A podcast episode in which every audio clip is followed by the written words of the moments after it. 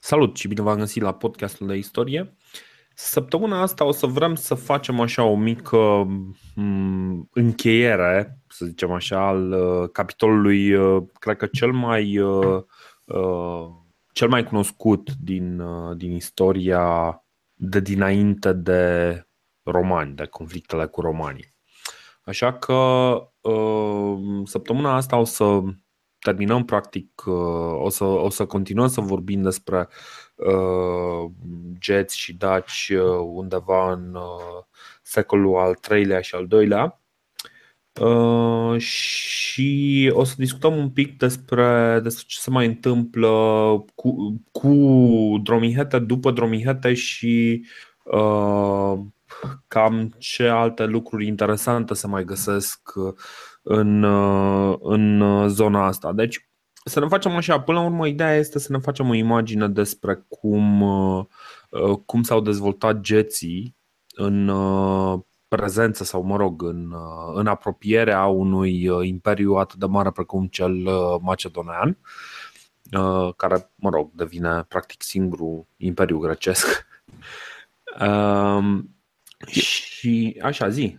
Voiam să spun că în perioada asta, chiar dacă izvoarele literare, adică cele scrise, nu mai sunt așa de darnice cu informațiile, pentru că nu mai vine niciun Alexandru Macedon pe la noi sau un Lisimach, ă, avem la îndemână și alte tipuri de izvoare, și anume cele arheologice, cele arheologice și cele numismatice, cum o să vedem, din care ne putem lua destulă informație ă, concretă și, și coerentă. Da, deci um, practic o să, o să vorbim un pic. Se întâmplă, să zic așa, foarte puțină din punct de vedere al, uh, al grecilor și până, până la urmă ce ne interesează pe noi este ce scriu cei mai apropiați de, de lângă noi, cei, cei de lângă noi, grecii, singurii cu care uh, avem un contact cât de cât direct, pentru că avem uh, Uh, contactele la Marea Neagră cu cetățile, cetățile grecești. E foarte importantă raportarea asta la, la cetățile grecești de pe, na, de pe malul vestic al, al Mării Negre. În, în jurul acestora o să vedem că există foarte multe interese din partea uh, diverselor centre de putere. Și când au fost grecii, au venit până aici, și când au fost macedonenii, uh, tracii, șciții, geții, mhm. deci toți, toți oamenii ăștia din jur cu centrele lor de putere, cu regate, cu uniuni de triburi, au încercat cumva să-și impună și să beneficieze, adică au fost tot timpul interese din astea comercial pecuniare în jurul cetăților grecești, ca să mă exprim elegant, ca să nu o numesc da. taxă de protecție, pentru că o să vedem aceste cetăți toate, bine, pe noi ne interesează mai mult Uh, Histria, Tomis și Calatis, despre astea o să vorbim mai mult, uh-huh. dar să nu uităm uh, și de un uh, Tiras și Olbia, de care ai amintit și tu, unde a ajuns și Herodot, la mhm. nord, și la sud este Dionisopolisu, Balcicu, Apolonia și cea mai importantă, o să vedem, cu care se și ciondănește un pic Histria, Bizantionul, despre care o să discutăm puțin mai târziu, în alte epoci istorice, mai, mai pe larg. Dar uh, asta încerc să spun. În, în, în jurul acestor uh, cetăți se desfășoară și, de fapt, din, din datorită acestor cetăți și în scrisurilor care se găsesc în aceste cetăți, aflăm câte ceva și despre triburile și uniunile de triburi și unități statale sau, mă rog, regate, mult spus, din, din jurul lor. Uh-huh, uh-huh. Uh, bine, ar mai fi, uh, din câte țin minte, stai, cum, cum îi spuneam, mă, țineam minte și acum uite că îmi scapă. Um, o cetate sau la ce te referi? Da, da, da, cetatea Aga. Uh, da. Care, care chiar îmi scapă și nu, nu mai găsesc pe aici prin, uh, prin notițe. Dar, uh, în orice caz, ideea este că uh, și, și acum e cetatea aia unde Uh, unde au... Agamurmum sau nu știu cum era, ceva de genul ăsta. Da, da, da, da. Stai, stai un pic, stai un pic, că imediat o să găsesc în notițele mele. Ok, până atunci, până se hotărăște sau până găsește Dorin uh, și ne spune și uh, numele, da, uh, știu că era o cetate care își, uh, își disputa titlul de cea mai veche cetate cu, cu Histria. Da, e cea, cea de lângă Tulcea. Da, da, da, da. Deci până găsești tu, eu Așa, o să... Argamum, uite, Argamum. Vezi, notat, mi-am, notat, mi-am notat într-un loc foarte, foarte îndepărtat. Bun, deci avem aceste, aceste cetăți grecești și dincolo de bulbăirile noastre care na, arată cumva că nici noi nu ne-am pregătit lecția, asta e, patru stai jos. Um, ce se întâmplă? E, e important pentru că, într-un fel, lipsa de nu e o lipsă de informație.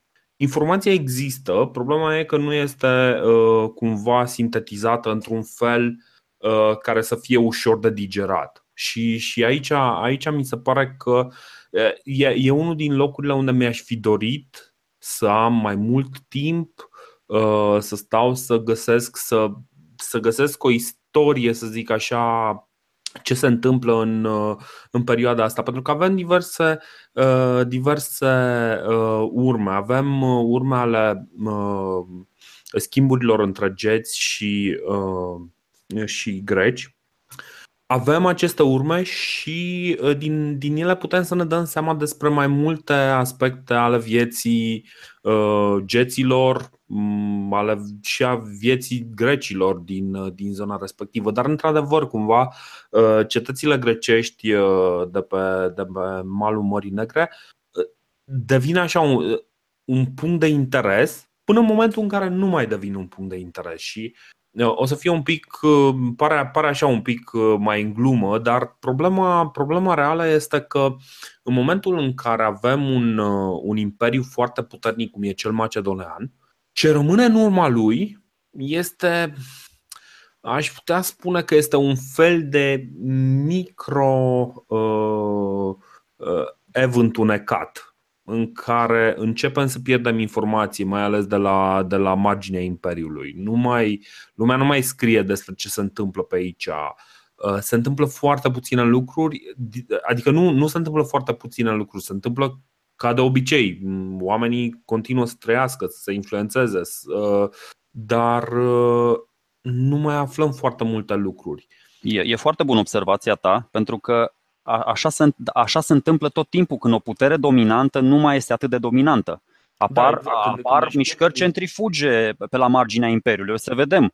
Uh, în timp, macedonenii da, au atins apogeul pe vremea lui Alexandru Macedon și de atunci după moartea acestuia sunt într-o continuă descreștere până când în 168 înainte de Hristos o să vedem că vine următoarea mare putere care îi cucerește pe ăștia, da, nu spunem nimic, da, e mister da, total, exact, exact. Uh, dar asta se întâmplă și la fel, când o să cadă următoarea putere, iar, uh, nu știu, hunii, tătarii, da. vin toate popoarele, adică se, se întâmplă, este un haos pentru că nu mai există un mare pol de, de putere. Foarte bună observație, așa, e o, e o regulă generală în istorie. Exact, exact. A doua chestie care se întâmplă este că apar, uh, apar niște popoare migratoare. Vorbim de, uh, de niște triburi. Uh, nu o să intrăm foarte mult în detaliu.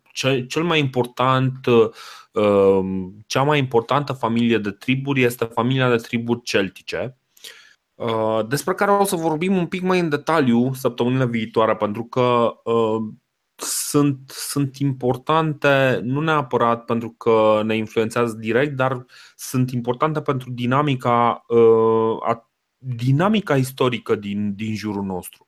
Și atunci o să ne ajute pe noi să înțelegem mai uh, bine. Da, pe, o să te pe las. Celți, pe celți o, să, o să-i vedem că apar cumva în niște mici conflicte, ei ajung uh, să-i atace chiar pe greci și să jefuiască, să zic așa, să, să atace oracolul din Delphi, cumva în inima Greciei.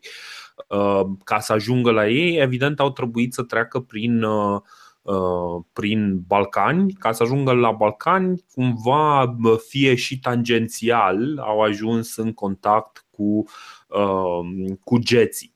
Și e foarte important aici să spunem uh, că vorbim despre geți și cumva să ne reîntoarcem la uh, eterna întrebare care e diferența între geți și daci.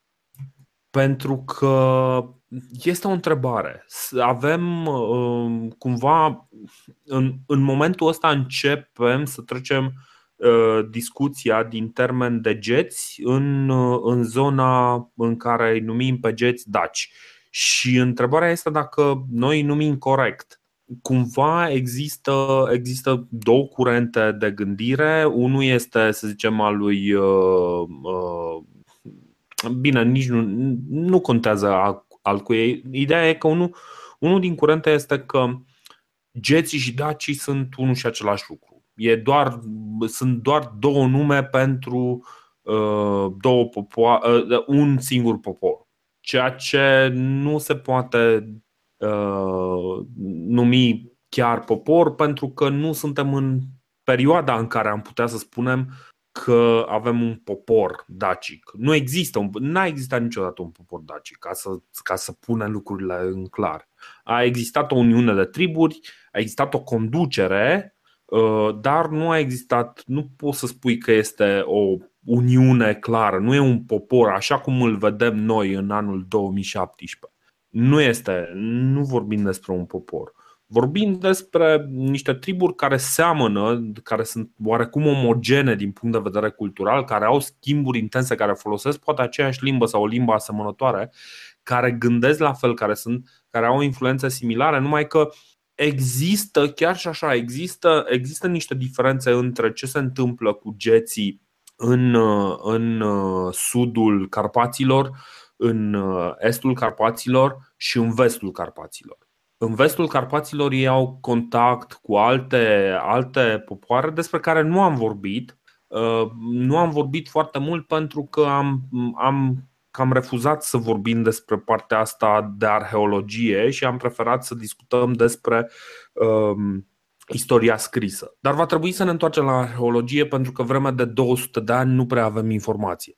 Așa că săptămânile viitoare nu o să vorbim foarte mult despre pietre, dar nici astăzi nu o să vorbim foarte mult despre pietre, dar o să ne reîntoarcem în, în zona. Da, ă, tu ne-ai prezentat situația de pe frontul de vest, ca să zic așa. Eu o să vă prezint aici, o să mă întorc puțin pe, pe frontul de est, că uh-huh. să ne exprimăm cu această ocazie și preferințele geopolitice. Da, Dorin e cu vestul, eu sunt puțin cu estul. nu, glumesc, glumesc acum. Dar apropo de cetăți, da, foarte bună observația asta. Noi, ca să nu supărăm supărăm pe nimeni, o să ne referim la ei ca fiind getodaci sau dacogeți, nu mai contează acum, dar într-adevăr, cei din vest, cei din uh, interiorul arcului carpatic uh, sunt dacii, care interacționează mai mult cu celții. Uh-huh. Ăștia alți geții, despre care noi am tot vorbit până acum, interacționează mai mult cu grecii. De fapt, grecii îi numesc pe ei geți și romanii îi numesc pe ceilalți daci. De fapt, aici se face diferențierea. Dar, cum ai spus și tu, având atât de multe lucruri în comun, uh, o să fie un tot unitar în, în viziunea noastră. Uh, revenim puțin la cetățile astea care ne interesează. Mă rog, aici este și de aici ne aflăm uh, informația. Uh-huh. Doar vreo două, trei conflicte în care chiar apar cele trei cetăți de care vă spuneam. Pe, pe lângă faptul că ele sunt mărul discordiei pentru cei pentru ceilalți actori politici și militari, ele se mai ciondănesc și între ele. Adică acele polisuri o să vedem. Uh, uh, de da, exemplu, uite, în, uh, da, în jurul anului 262, Histria și Calatisu se aliază pentru a lupta împotriva încercării altei cetăți, Bizantionul, de a controla Tomisu. Da? Tomisu, Constanța e o cetate între Histria și, și Calatis. Și, evident, Bizantionul, care avea o poziție mult privilegiată pentru că pe aici aveau acces toate produsele care veneau din Marea Mediterană și voiau să ajungă în Marea Neagră, a, a câștigat. Și din acest război comercial a avut foarte mult de suferit cetatea Calatis din punct de vedere comercial. Uh-huh. O, o altă, tot așa, un, uh, într-o inscripție, Histria acordă ajutor de data asta Apoloniei, tot așa un, un, un polis mai da, pe, pe teritoriul Bulgariei și uh, se crede că a, s-a ridicat, adică împotriva noului regat celt care s-a format, cum ai spus și tu. De, acolo a fost o chestie senzațională. Nu știu, o să aștept să-mi ofer mai multe, mai multe date în legătură cu, cu expansiunea asta absolut impresionantă. Deci celții vin și prin sudul, la sudul Dunării vin toate ramurile lor, boi, tauriștii, scordiștii și tot, cum ai spus și tu, trec, trec peste greci, peste macedoneni, de parcă nici nu au fost acolo și ajung mulți dintre ei până în, până în Asia Mică. Uh-huh.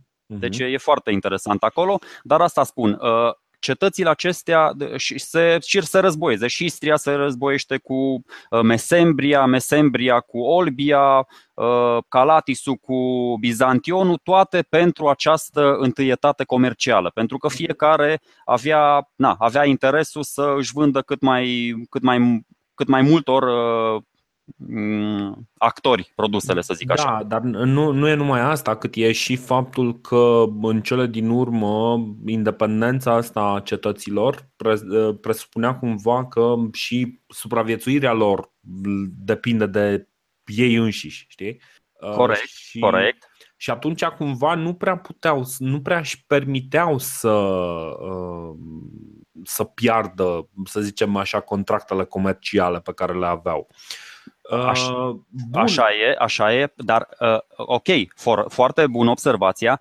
Tocmai ca să fie puternice și să poată rivaliza comercial, aveau nevoie uh, de un protector, aveau nevoie mm-hmm. de o forță militară în spate care să îi poată apăra.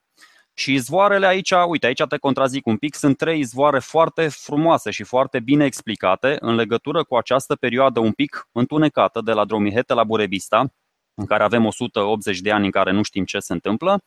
Uh, izvoarele ne indică cu siguranță trei regi geți care au avut raporturi cu cetatea Histria. Uh-huh. Poate, poate or fi mai mult de trei, dar noi știm cu, uh, despre trei cu siguranță. Primul este Zalmodegicos, al doilea este Moscon și al treilea este Remaxos. Și cam ce lucruri făceau? Adică în ce context erau, uh, erau pomeniți? Uite, o inscripție de la Histria, o citez. Uh, întrucât Diodoros al lui Trisacles, Proscritos al lui Perecle și Clearos al lui Aristomacos, trimiși soli la Zalmodegicos în privința ostaticilor, au călătorit prin țară dușmană și înfruntând primejdii de tot felul și dând dovadă de cea mai deplină râvnă, au adus înapoi ostateci în număr de peste 60, convingându-l pe Zalmodegico să restituie cetățile veniturile, sfatul să găsească cu cale ca aceștia să fie înscriși printre binefăcătorii cetății. Mă rog, este o traducere aproximativă din, din greceasca pe care s-a găsit în cetate. Mhm. Dar de aici se pot, se pot trage niște concluzii foarte bune, că Zalmodegicos erau la Zalmodegicos veniturile cetății pe care ăștia încercau să le restituie. Cum au ajuns la el nu se știe, dar foarte probabil tot așa, printr-o incursiune, poate după neplata histrienilor a unui tribut, solii vin la el, se înțeleg, tot așa aici pot să speculez. I-au promis că de acum înainte îi vor plăti uh, acest tribut, uh, taxă de protecție. El se numește Foros, în, în grecesc se numește Foros uh-huh, uh-huh. și tot așa, uh, dacă îi va lăsa pe acesta să ca să înțelegem, într-o cetate se desfășoară activități adică trei tipuri de activități, uh, pescuitul, agricultura și comerțul, cam astea se mhm. desfășoară. Și dacă te lasă regele din zonă care controlează această zonă, de exemplu, uh, regatul, mă rog, regatul între ghilimele al lui Zalmodegicos era în nordul Dobrogei, adică unde sunt munții Măcin acum. Este o zonă foarte, foarte puternică din punct de vedere geopolitic. Dacă ați avea o hartă în față și, na, eu chiar noi vă sfătuim să vă uitați și la o hartă când, când uh, studiați istoria, ca să înțelegeți puțin mai bine uh, toate legăturile, o să vedeți că este singurul loc pe unde se poate trece Dunărea. Deci dacă tu ai fi scit, se poate nu trece ușor. Se poate ușor, se poate trece mai ușor, pentru că sciții niciodată nu veneau prin delta Dunării, prin toate grindurile alea să vină în Histria, Tomi și Calamis. O ocoleau, ocoleau și tra- traversau prin zona Galațiului, prin zona Tulcei și acolo traversau Dunărea ca să intre în Dobrogea. Uh-huh, uh-huh. Deci, uh, na. Pe, acolo, pe acolo și-a construit și Darius podul când. Uh, corect, când a, corect, corect. Acolo da. a trecut și Zopirion. Deci, exact. No. Deci este o zonă foarte, foarte, din punct de vedere strategic, e o zonă foarte, foarte bună. Deci Zalmodegicos uh, apare în inscripțiile cetății Histria ca fiind un rege, ca fiind un rege pentru. Uh-huh, da. Bine, pe de altă parte nu știm că omul avea uh, sediul în, uh, în zona respectivă. Nu știm, e, da, e așa este. este mai mulți exact. istorici au manifestat, uh, mă rog, uh, da, l-au plasat acolo. Nu știm încă, da, dar l-au da, plasat acolo. Da, da. Ce, ce, ce e interesant, deci uite, aici mă uitam tot așa peste, peste cineva care se uita peste deci cumva și eu la a treia mână, se uita peste Uh, ce, ce monede au fost emise, pentru că și, și geții și dacii la rândul lor emit, uh, emit monede, pentru că e clar cumva trocul nu, nu este un sistem de fun- care va funcționa pentru foarte multă vreme. Așa că și ei uh, emit monedă, fie inspirându-se de la greci sau de la celți sau din altă parte, fie pentru că au simțit ei necesitatea și uh, pentru că este o idee bună în general să, să Plus că moneda e și o dovadă de putere.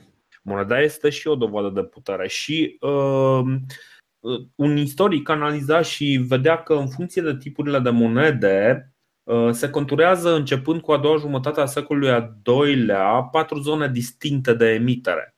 Și unul este în centrul Munteniei, unul este în sudul Moldovei, unul este în nord-estul Munteniei, în Olteni și în Oltenia, și unul este în sudul uh, Transilvaniei și în Banat.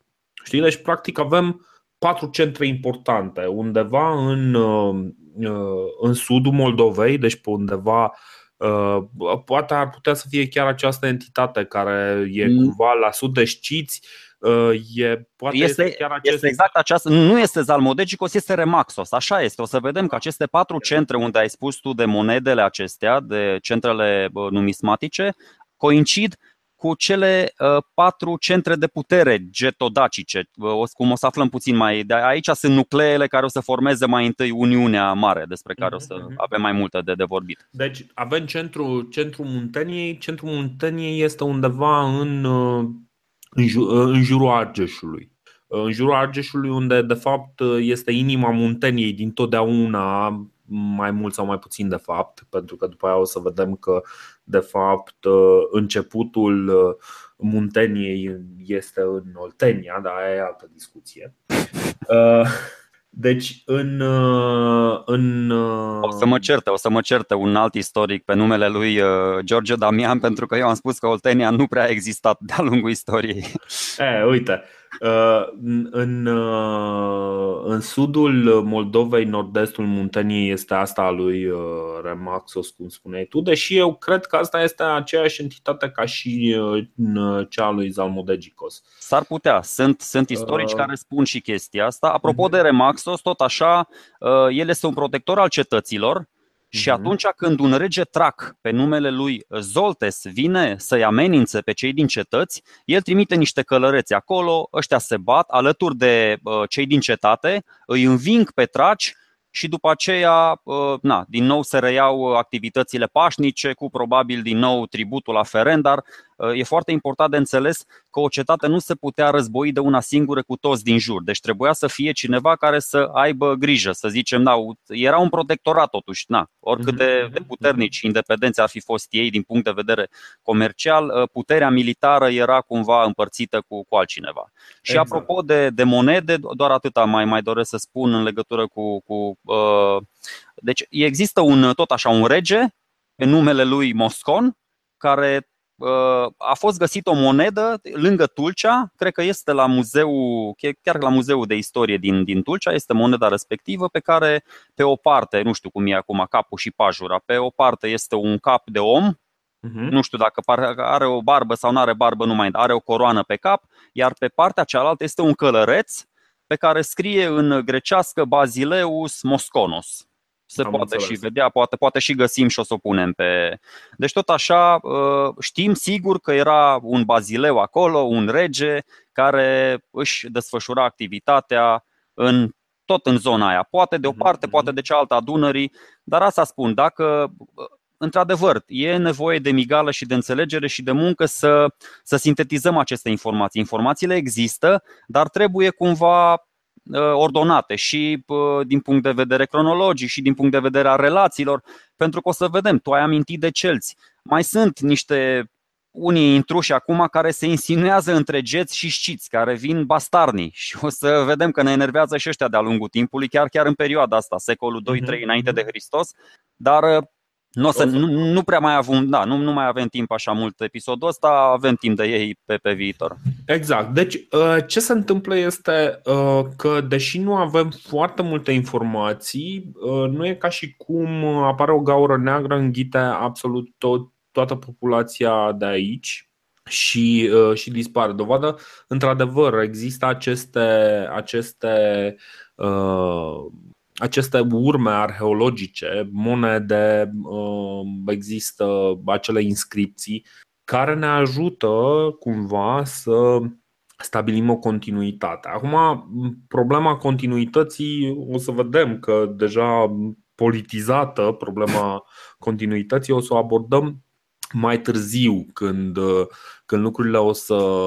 Când, când o să apară o mare, o mare tăcere undeva după plecarea uh, romanilor uh, din zona asta. Spoiler alert! Da, spoiler alert.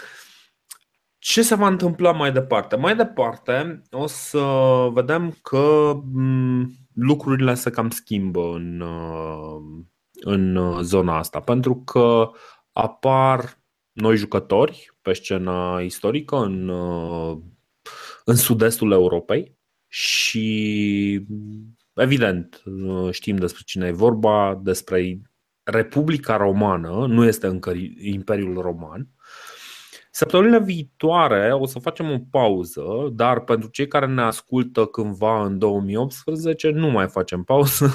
Săptămâna viitoare, săptămâna viitoare probabil o să uh, vorbim despre episodul următor. O să vorbim probabil despre celți care sunt, uh, sunt primii cu care avem contact, despre latura vestică a uh, dacogeților, mai exact despre cei care sunt numiți inițial daci, care sunt cumva numiți daci diferit de geți, ca popor diferit, dar totuși cu, cu obiceiuri asemănătoare. O să discutăm de influența, uh, influența celtică, o să vorbim despre cumva, o să ne întoarcem să vorbim despre culturile laten și Hallstatt, uh, pentru că nu vă era dor. Nu, și... ei, ei sunt responsabili de aceste culturi, adică sunt da, în da, arealul lor de dez. Și de... o, să, o să începem să punem un context un pic mai larg pentru că lucruri, practic nouă ni se schimbă povestitorul în momentul ăsta. Până acum povestitorul era un grec, acum povestitorul nu mai este un grec, ci este un roman. Noi am mai folosit surse uh, scrise de romani, dar cumva duse la a doua mână dinspre greci pentru că nu aveam contact direct cu, cu romanii. Uh, în curând o să avem. Cam asta este. La mulți ani ne auzim uh, anul viitor și uh, sperăm da, Așteptăm, dacă aveți sugestii, să ne scrieți pe pagina de Facebook. Cât timp nu sunt blocat de Facebook, o să vă răspund cu mare plăcere. Până atunci ne auzim și sper că v-a plăcut. Salut! La mulți ani!